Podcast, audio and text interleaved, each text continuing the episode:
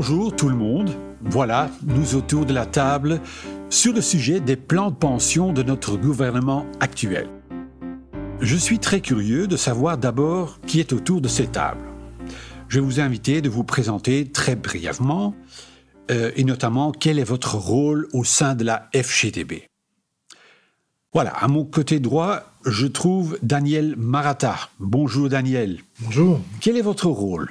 Alors, je suis secrétaire euh, provincial de l'UBT pour la province de Liège, Namur et Luxembourg. Ok, merci à vous.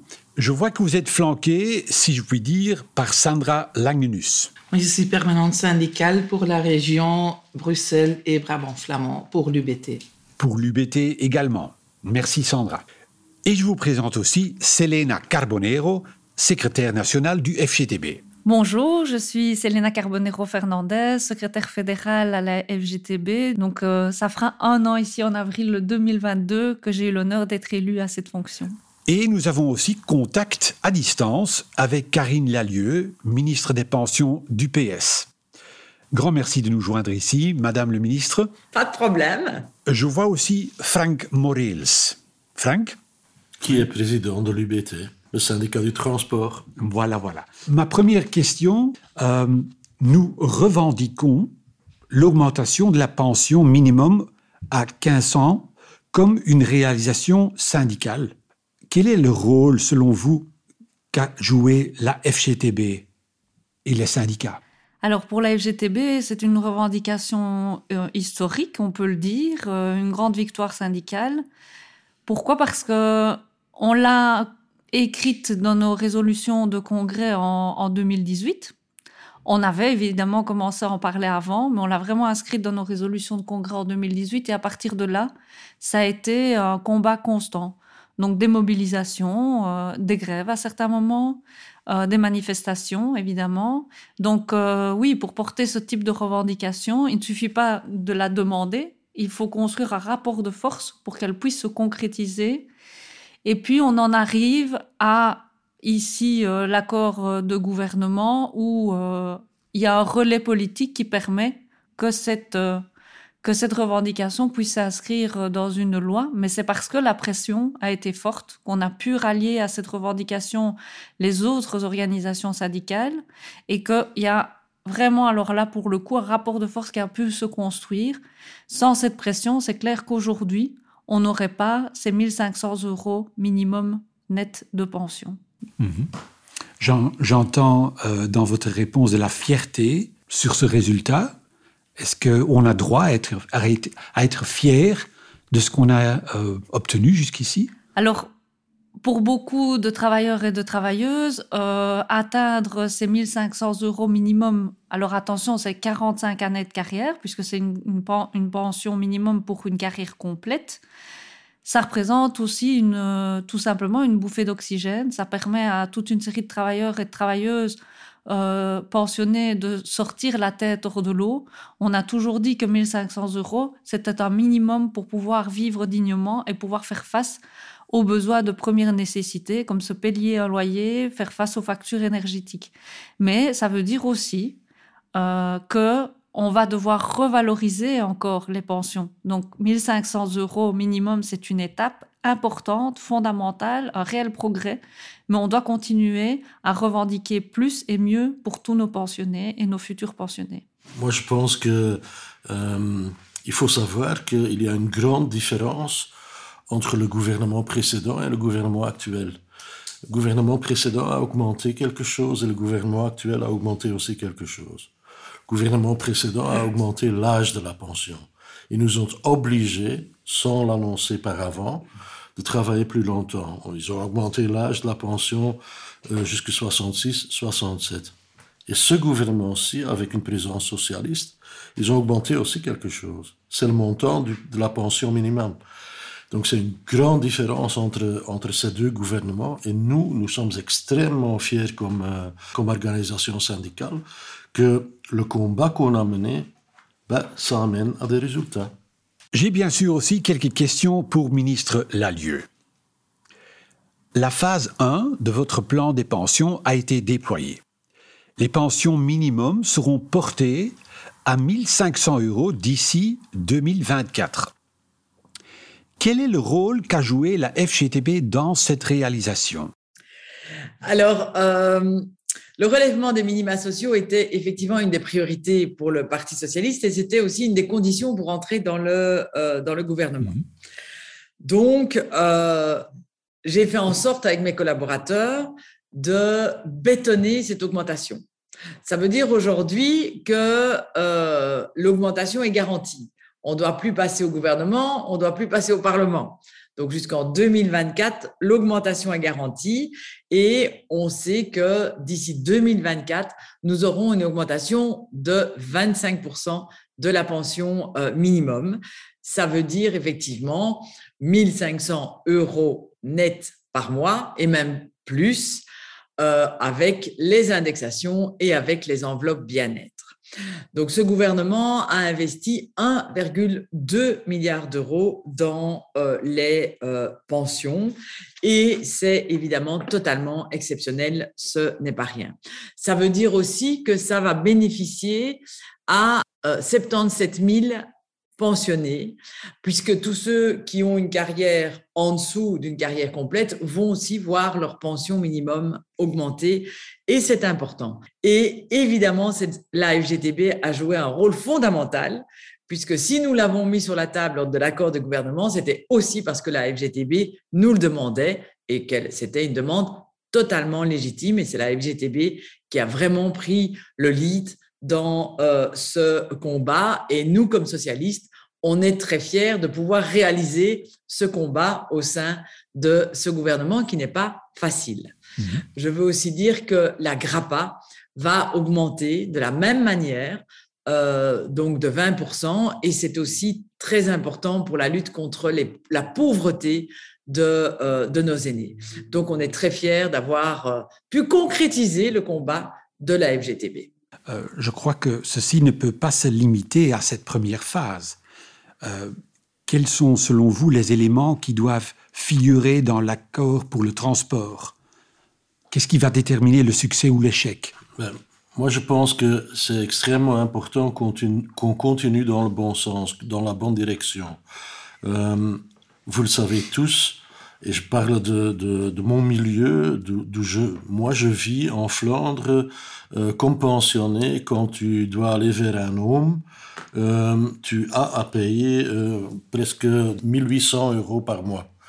Euh, c'est quand même beaucoup. Et à ce moment-là, tu, as juste les besoins de base qui sont payés. où tu vis et ce que tu manges. donc, juste la base. pas de cadeaux pour les petits-enfants, pas de GSM, pas juste les frais de base qui sont payés avec ça. Donc il y a encore beaucoup de, travail à faire. Euh, la première étape a été franchie. Les 1500 sont acquis. C'est bien. Nous en sommes heureux et c'est un résultat de notre action. Mais il y a beaucoup plus, évidemment. Hein, comme moi, je, vois pour les travailleurs du transport, c'est impossible, mais vraiment impossible, de travailler jusque 66, 67 dans certains métiers que nous faisons. Mhm. Je pense par exemple aux manutentionnaires à l'aéroport. Ils, euh, ils, doivent déplacer 30 tonnes par jour. Par, personne. Par personne. Euh, c'est énorme, donc ça pèse et, donc ça a une conséquence sur les genoux, euh, sur les, jambes en soi. Donc tu as des problèmes de santé qui, qui viennent voir avec ça. Euh, un chauffeur de camion, il doit, il doit prester euh, très vite 40-45 heures par semaine pour avoir un revenu convenable. Ce sont des longues, longues semaines de travail. Il y a beaucoup de stress, il y a les embouteillages, il y a les dispatching qui sont sur, sur ton dos. Donc, c'est pas évident de tenir jusqu'à 66, 67. Mhm. Donc nous pensons que, un, il faut diminuer l'âge de la pension, et deux, qu'il faut améliorer les possibilités d'arrêter un peu plus tôt, ou, si on ne sait pas arrêter un peu plus tôt, de euh, pouvoir faire moins intensif le boulot qu'on fait. Donc, euh, pouvoir, un peu, pouvoir faire un peu moins d'heures, pouvoir prester un peu moins d'heures. Donc, il y a encore beaucoup de travail à faire à ce niveau-là, mais nous pensons que avec un gouvernement qui est un peu différent, et c'est un euphémisme du précédent, qu'on puisse arriver à ça. Hmm.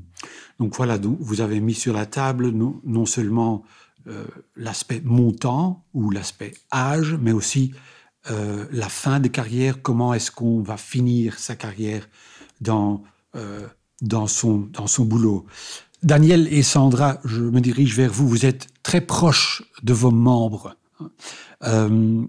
Daniel, qu'est-ce que vous entendez sur le terrain? Euh, La pension, est-ce que cela préoccupe les gens?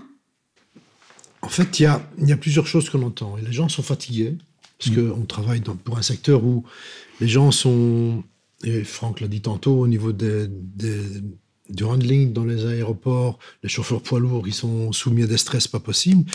Y a, les gens sont fatigués et chaque fois qu'on les voit, c'est, de dire bon, quand c'est que je peux arrêter, ou la prépension, ou la pension, à quel âge, et le, le montant de la pension. Ce qu'on, remarque aussi beaucoup, c'est le manque de communication. Mmh. Et ça fait des années que je le répète, ou à l'époque, dans une vie antérieure, où j'expliquais euh, aux jeunes, ou bien au TSE, ou, ou peu, peu importe le public que j'ai en face de moi, comment fonctionnait la sécurité sociale. Qui peut financer la sécurité sociale? Comment ça fonctionne? Qui reçoit en retour ça? Je pense qu'il faut retabler encore aujourd'hui sur une communication des gens. Parce qu'on pense qu'on paye des impôts, c'est pour enrichir l'État. Mais l'État, ça veut dire quoi? Ça veut aussi dire aussi financer aussi quelque part la Sécu et, euh, arrêter de, donner des cadeaux aux employeurs pour euh, de diminution de charges. Ils appellent ça des charges. Et la sécurité sociale, c'est pour moi, c'est pas une charge. Et on l'a bien vu avec la, prise, la, crise du Covid, mmh. que heureusement qu'avec la sécurité sociale, pour, euh, pour essayer de limiter les, dégâts. Euh, donc ça me semble important la manière de communiquer, parce qu'on n'explique pas ça dans les écoles. Hein. Dans les écoles, on n'explique pas c'est quoi, euh, qui finance, etc. Ça fait des décennies qu'on le réclame et, jamais rien, jamais rien à faire. Alors maintenant, par rapport aux, dernières mesures, enfin dernières mesures, dernières propositions de, Karine Lalleux, c'est il y a des bons, il y a des, pas dans le, dans le bon sens, dans la bonne direction. Euh, la 60, 60, ans, 42 ans de carrière, on peut peut-être euh, y accéder facilement. Euh, mais je pense que parallèlement à ça, et j'espère qu'au niveau du gouvernement, ils vont essayer d'en parler, c'est une réforme fiscale, parce qu'il va falloir financer aussi, encore une fois, la Sécu quelque part. Donc ça, c'est quelque chose qu'il faut peut-être remettre sur la table. En tout cas, ce qu'on me pose aussi comme question. Mmh. Oui, merci, Daniel. Sandra, vous voulez ajouter quelque chose? Oui, d'abord, je veux bien encore une fois euh, euh, dire que en tant que syndicaliste, en tant que membre de la FGTB, je suis très fière qu'on a réalisé avec ministre Lalieu cette pension minimum de 1500 euros. Et euh, je trouve, et j'essaie de dire ça à plusieurs reprises dans notre organisation, qu'on doit, on doit crier ça un peu plus fort que, parce que c'était un combat très, très difficile, un combat de très longue durée, mais finalement, on a trouvé quand même une ministre qui a fait le nécessaire. Et pourquoi je suis si fière? Chaque jour, je reçois des gens chez nous, dans notre bureau, par exemple dans le secteur de taxi. Ce sont les gens qui travaillent avec un salaire minimum euh, par mois pour l'instant. Et ils ont déjà très difficile à survivre pendant les années qu'ils travaillent.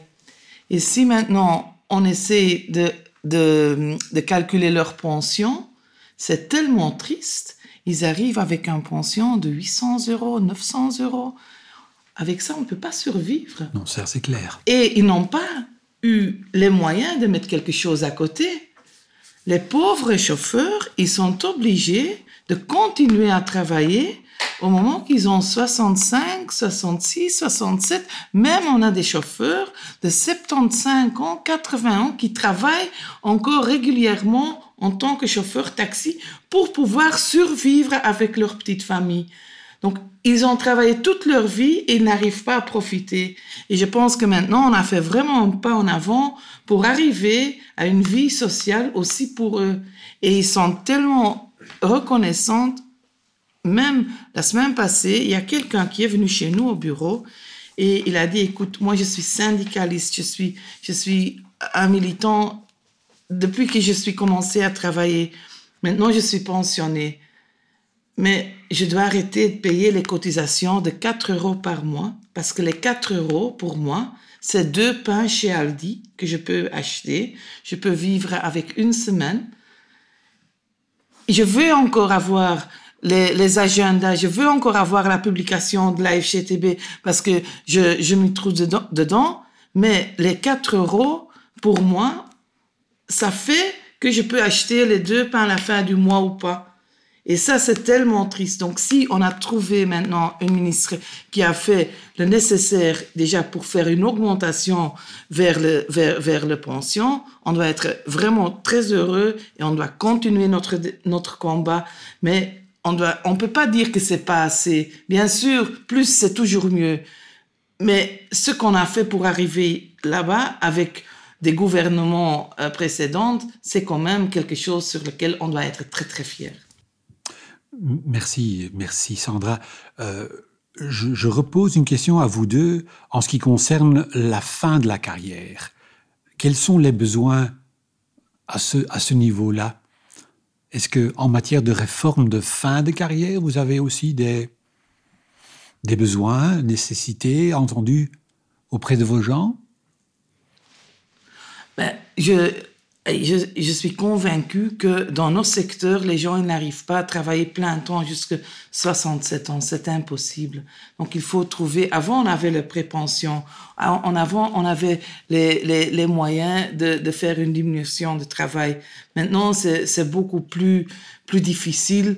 Euh, et au moment qu'on va diminuer euh, le, leur, leur, fin de carrière, donc on va travailler moins avec un créditant ou, des, choses pareilles, ben, il y a tout de suite une perte de salaire pour les gens qui sont déjà dans une, situation très précaire.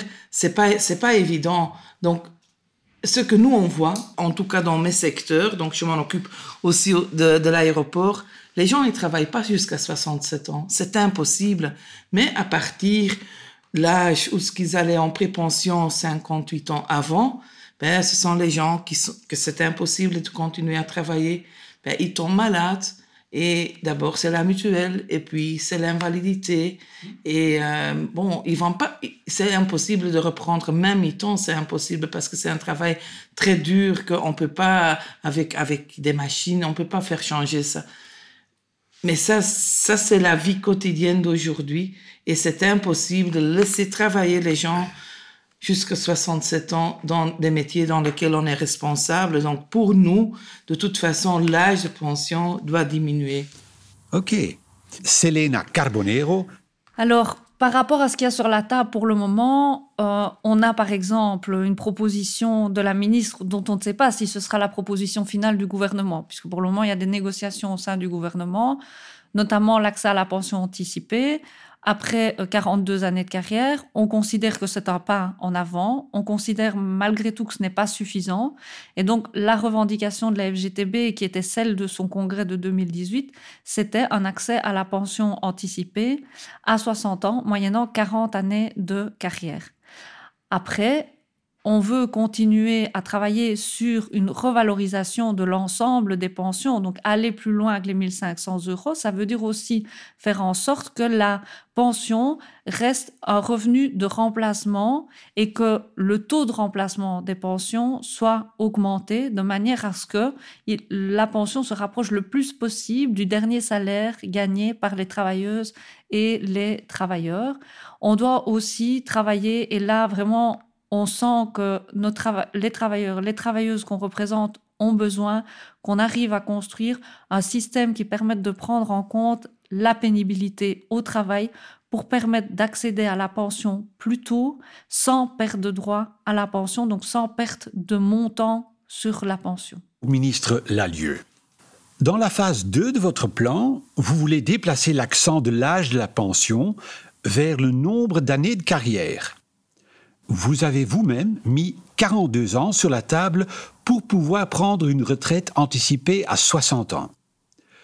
En tant que FGTB, nous voulons même aller plus loin en rendant possible la retraite anticipée après 40 ans de carrière. Dans quelle mesure cette innovation est-elle politiquement sensible, puisqu'on sait que l'on dit depuis des années aux citoyens qu'ils devront travailler jusqu'à 67 ans? Quelle est l'importance du soutien syndical pour vous dans ce dossier? Comme toujours, le soutien syndical est important euh, pour des avancées sociales. C'est toujours fondamental. Alors ici, c'est vrai que je veux changer de, de manière de penser la pension. Euh, je ne veux plus parler d'âge, mais je veux parler de d'années de carrière. Et la proposition que je mets sur la table, qui n'est pas dans l'accord de gouvernement, c'est pouvoir partir en pension anticipée à 40, après 42 ans de carrière lorsqu'on a 60 euh, ans. Et donc, ici, euh, je change de manière de penser. Euh, on ne sanctionne plus les gens, mais on les soutient. On leur dit, vous pouvez partir après 42 ans.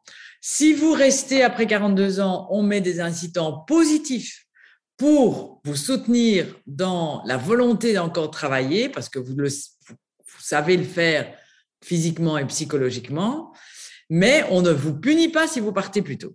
C'est vraiment la logique.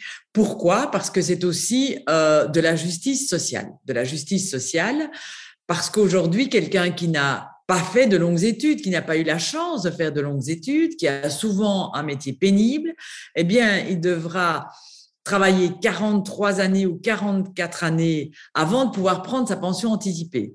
Or, quelqu'un qui a travaillé, euh, qui a fait de longues études, euh, qui commence à travailler à 22 ans pourra partir après 42 ans. Ce n'est pas du tout juste, ce n'est pas acceptable.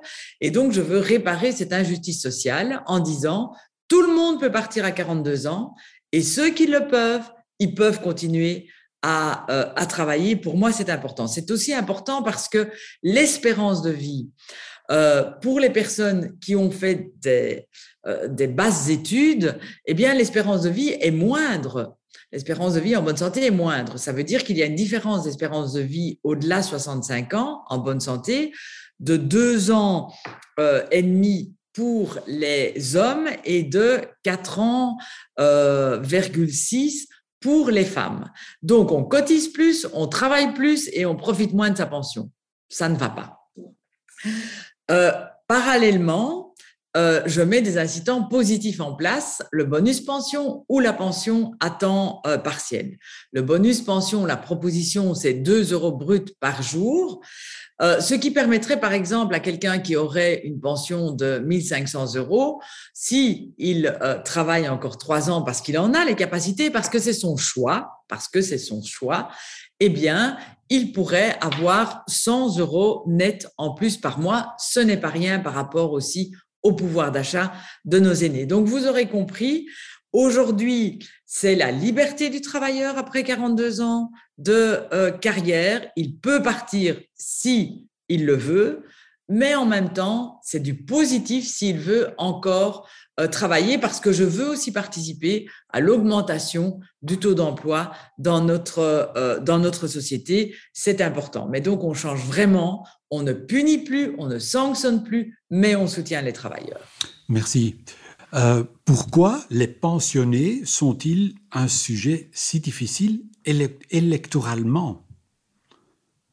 Est-ce qu'il y a un lien, lien avec l'accessibilité financière du vieillissement? Pourquoi? Électoralement, c'est tellement difficile, chargé, euh, explosif. Mais ce n'est pas difficile. Euh, à mon avis, il faut absolument arrêter de faire peur aux gens. Maintenant, le discours, le narratif que on expose vis-à-vis des gens, c'est oh, il faut que vous vous inquiétez parce que vos pensions ne sont plus payables. Mais c'est de la foutaise, ce n'est pas juste du tout. Euh, c'est un choix politique si on veut rendre notre système ou garder notre système payable. Moi, je fais des constats. Hein. Il y a des multinationales qui font du fric comme fou. Il y a dans, dans l'économie euh, euh, de plateformes des sociétés comme Google, comme Deliveroo, qui font des bénéfices plein, plein, plein. Mhm. Ils, ils, ne payent même pas de taxes en Belgique souvent, mhm. bien souvent. Et donc je me dis, le fait si on peut financer les pensions, c'est un choix politique qu'on doit faire et on doit arrêter de dire aux gens qu'ils doivent avoir peur. Et quand on est clair dans ces choix, alors on peut dire oui, c'est finançable, on va trouver de l'argent pour donner euh, un jour de vieillesse à tout le monde qui est digne, dont c'est possible pour plus que survivre, mais vivre convenablement, sans s'être tué d'abord au, travail parce que c'est trop pénible, et une fois qu'on a la pension, d'avoir quand même un revenu qui est convenable pour vivre convenablement, parce qu'on a donné quand même beaucoup d'années de travail euh, à la société. Et donc c'est des choix, c'est des choix qu'on doit faire, et c'est des choix entre un modèle de société. Est-ce qu'on est socialiste, on est libéral ou n'importe, c'est différent, l'approche est différente. Et moi je pense qu'il faut vraiment que on explique aux gens qu'ils ne doivent pas être défaitistes, que c'est tout à fait payable quand on fait les bons choix politiques. Quelqu'un qui veut ajouter là-dessus Pourquoi est-ce que c'est tellement difficile électoralement? Alors, euh, ça reste euh, compliqué. Pourquoi? Euh, Je pense parce que on a depuis de, de, nombreuses années fait croire, ou en tout cas la, le patronat et la droite euh, veulent nous faire croire que les pensions seront à terme impayables, euh, que nous ne serons pas capables de faire face au vieillissement de la population.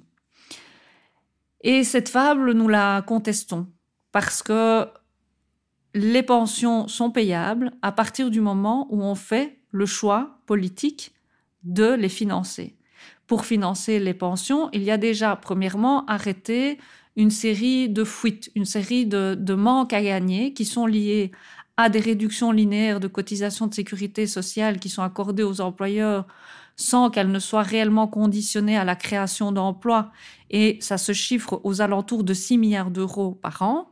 Puis, il y a tous les systèmes que l'on nomme de flexibilisation salariale, c'est-à-dire euh, on convertit du brut en net, et donc bah, sur le brut, vous payez des cotisations sociales. C'est ce qui finance la sécurité sociale. C'est aussi ce qui finance l'impôt et les services publics. Et donc, euh, on est contre aussi cette fuite qui représente environ 7 milliards d'euros par an. Donc ça, déjà, ce seraient des recettes sur lesquelles euh, que l'on pourrait investir dans le pilier euh, de pension par répartition, qui est le premier pilier de pension, donc la pension légale.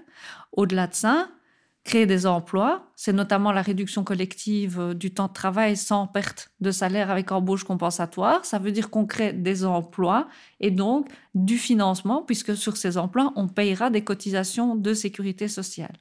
C'est aussi, par exemple, une cotisation sociale généralisée qui permettrait notamment, parce que ce n'est pas le cas pour le moment, de faire en sorte que les revenus du capital contribuent également au financement de la sécurité sociale.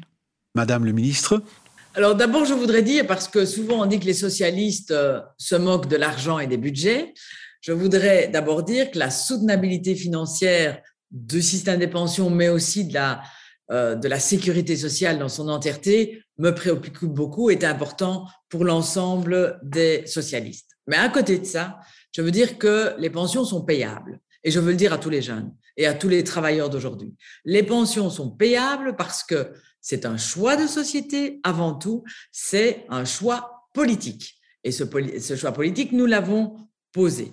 Alors, le coût, je mets ça entre guillemets, le coût supplémentaire des pensions, euh, euh, on sait qu'en 2040, ça atteindra 4% du euh, PIB d'ici 2040 parce qu'il y aura une augmentation significative du nombre de pensionnés.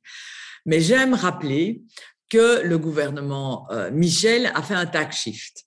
Il a fait un tax shift qui a coûté très cher. Il avait dit qu'il y aurait beaucoup d'effets retour, qu'il y aurait beaucoup d'effets de retour sur l'emploi. On voit que non, mais on voit qu'il a coûté 2% au niveau du PIB. Donc, c'est la moitié de ce que coûtera euh, en 2040 le coût des pensions. Et c'est pour ça que je dis que c'est un choix politique. J'ai pas entendu les patrons dire que le tax shift était négatif, sauf que ça coûte 2% du PIB. Et donc, je dis aujourd'hui que le choix politique que nous posons et que nous allons continuer à poser, si nous le pouvons, dans le cadre, si nous sommes au gouvernement et dans les futurs gouvernements, c'est dire que les pensionnés ont droit à une pension digne et on continuera à investir dans les pensions et dans la sécurité sociale. Quant aux propositions que je fais, euh, dans le cadre euh, de ma réforme des pensions, nous l'avons analysé, nous les avons calculés et nous pouvons dire que c'est neutre budgétairement. C'est neutre budgétairement parce que il y a des effets retours, notamment de gens qui travailleraient plus longtemps. Et je dis que c'est neutre budgétairement alors qu'on a pris des hypothèses très prudentes. Ça veut dire qu'on a pris les chiffres d'aujourd'hui au niveau du taux d'emploi, au niveau de la croissance, c'est les chiffres d'aujourd'hui et ce n'est pas un taux d'emploi à 80% ou une croissance qui augmentait euh, de manière significative. Et donc, malgré des chiffres prudents, ces euh, propositions sont neutres budgétairement, ce qui est évidemment important. On voit que quand on soutient les travailleurs, eh bien, ça ne coûte pas plus cher parce qu'on est à côté des travailleurs. Je voulais aussi dire que euh, notre système de pension et notre sécurité sociale sera finançable de manière globale, euh, mais on doit agir sur beaucoup d'axes. Le premier axe, c'est évidemment la consolidation des finances publiques, c'est évident, mais c'est aussi, comme euh, le prévoit l'accord de gouvernement, une augmentation euh, du taux euh, d'emploi à 80% d'ici 2030. C'est aussi des investissements publics forts, et c'est ce que font tous les gouvernements aujourd'hui, mais aussi les pouvoirs locaux, et une productivité plus élevé grâce à deux choses, l'investissement dans la technologie, dans la digitalisation, dans la recherche et développement, et deuxièmement, dans la formation de nos euh, travailleurs. Et ça, ça se fait notamment euh, par le plan de relance. Donc, c'est un tout. On ne doit pas voir les pensions comme quelque chose de séparé de l'ensemble des axes de notre société. Et donc, c'est à ça que nous travaillons avec l'ensemble du gouvernement. Ok, ça c'est un message clair. Voilà, mesdames, messieurs, un grand merci à vous. J'ai participé à un débat qui était bien vif. Je vous remercie encore une fois et je vous souhaite un bon retour.